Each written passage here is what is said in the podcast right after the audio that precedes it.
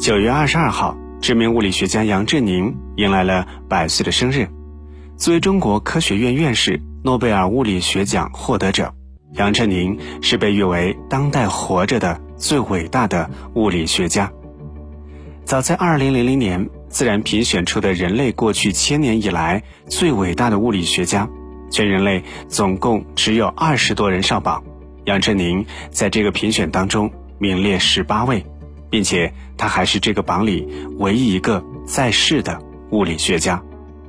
人们常常会提出这样的一个疑问：爱因斯坦的相对论总是被人提及，为什么杨振宁的杨米尔斯理论却很少被人提及呢？有人说，最主要的原因是学习杨米尔斯理论需要较高的起点，这个理论不是普罗大众能够一目了然的。相对论和量子力学的基础知识，对于学习过微积分的人来说，都能够有一定的了解和掌握。当需要深入学习时，才涉及更深的数学技巧和知识。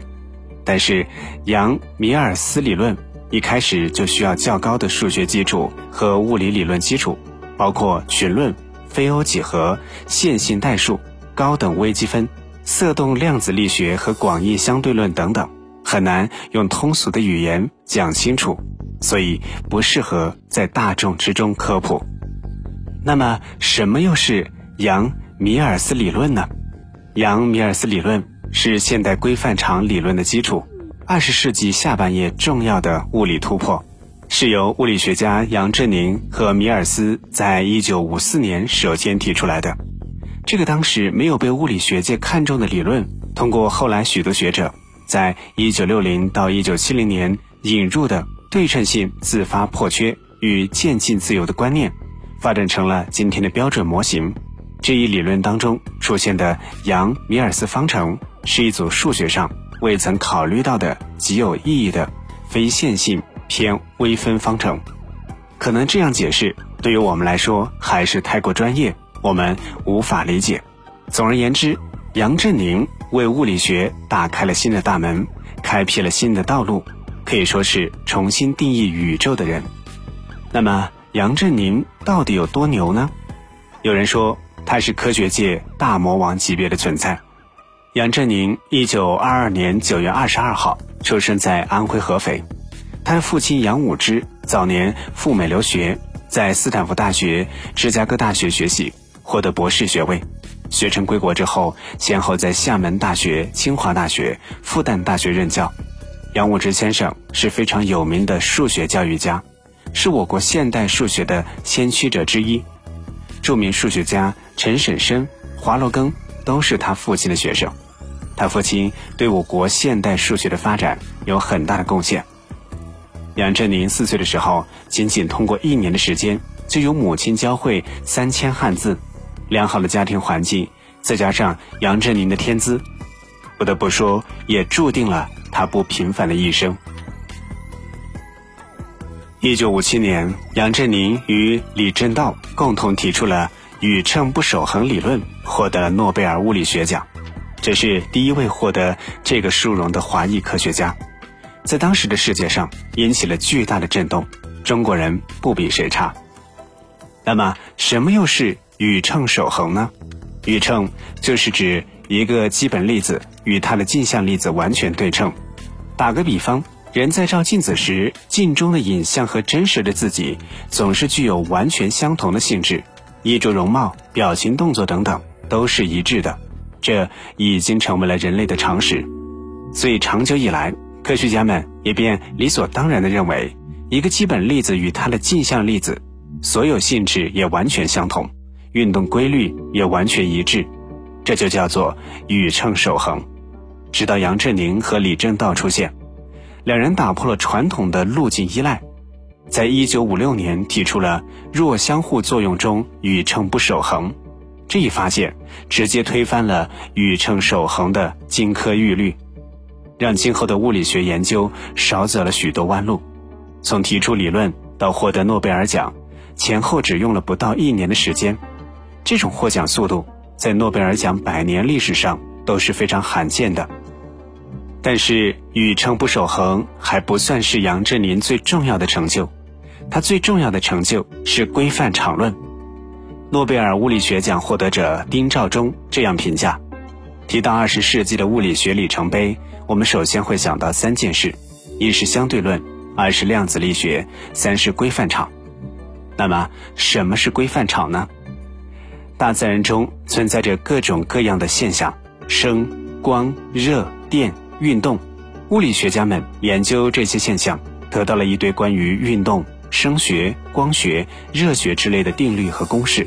这些定律和公式越来越多，而且各自为政，让物理学变得越来越繁琐复杂。于是，物理学家们开始考虑，有没有一套统一的理论来解释全部的现象呢？他们由此提出了一个大一统理论，也就是万物之理，希望以此来揭开万物运动的本质规律，寻找推动世界运行的上帝之手。经过两个多世纪的努力。物理学家们发现，造成这些现象背后的力本质上可以归结为两类：一是引力，另一类是电磁力。牛顿提出了三大运动定律和万有引力定律，将大到行星运动、小到两个铁球同时落地这些现象解释出来，统一了引力。麦克斯韦提出了麦克斯韦方程组，将一切电现象、磁现象和光现象统一为电磁力。接下来，如果谁能够将引力和电磁力统一起来，就能够完成物理界的大一统。但是牛顿没有完成，麦克斯韦也没有完成，并且后人在后续的研究当中渐渐发现，麦克斯韦方程组和牛顿力学的框架，二者竟然是矛盾的。这两位大神到底谁错了呢？爱因斯坦站了出来，说二者都没有错。于是他提出了狭义相对论和广义相对论，解决了引力和电磁力之间的矛盾，震惊了全世界的物理学家，由此一战封神。但是可惜的是，聪明的爱因斯坦穷尽后半生也没有完成二者的大一统。不仅如此，随着实验仪器的进步，人们撬开了原子核，在原子核内部又发现了两种新的力：强力和弱力。这下不仅没有能够统一。反而多出了两个力，面对新出现的两个力，人们压根就不知道该怎么描述，大一统理论忽然就变得遥遥无期。就在遇到瓶颈的时候，杨振宁和米尔斯提出了杨米尔斯规范场理论，将宇宙当中已知的四种基本力，除了引力之外，直接统一了其他三种，朝着大统一理论迈出了非常重要的一步。这些堪称一部极简的物理学统一史。当然，杨米尔斯理论不是一般人能够一目了然、一讲就懂的，可能需要深入研究之后才能够略懂皮毛。总之，他的这个理论为什么很少提及，也在于此。二零零三年底，杨振宁回国定居，搬到了清华大学常住。这个时候，他已经八十一岁。杨振宁后来参与建设了国内六十多个顶级物理实验室，他亲自做研究，以清华大学的名义发表了众多论文，将理论凝聚态物理、冷原子物理科研水平提高了几十年，更为国家培养了一大批人才。如今百岁的杨振宁仍然战斗在科研一线，对后辈的提携和对祖国的报效，他一刻也不停歇。浩密全接触之未解之谜，喜欢我们的节目，不要忘记点赞、收藏、订阅。我们下期节目再会。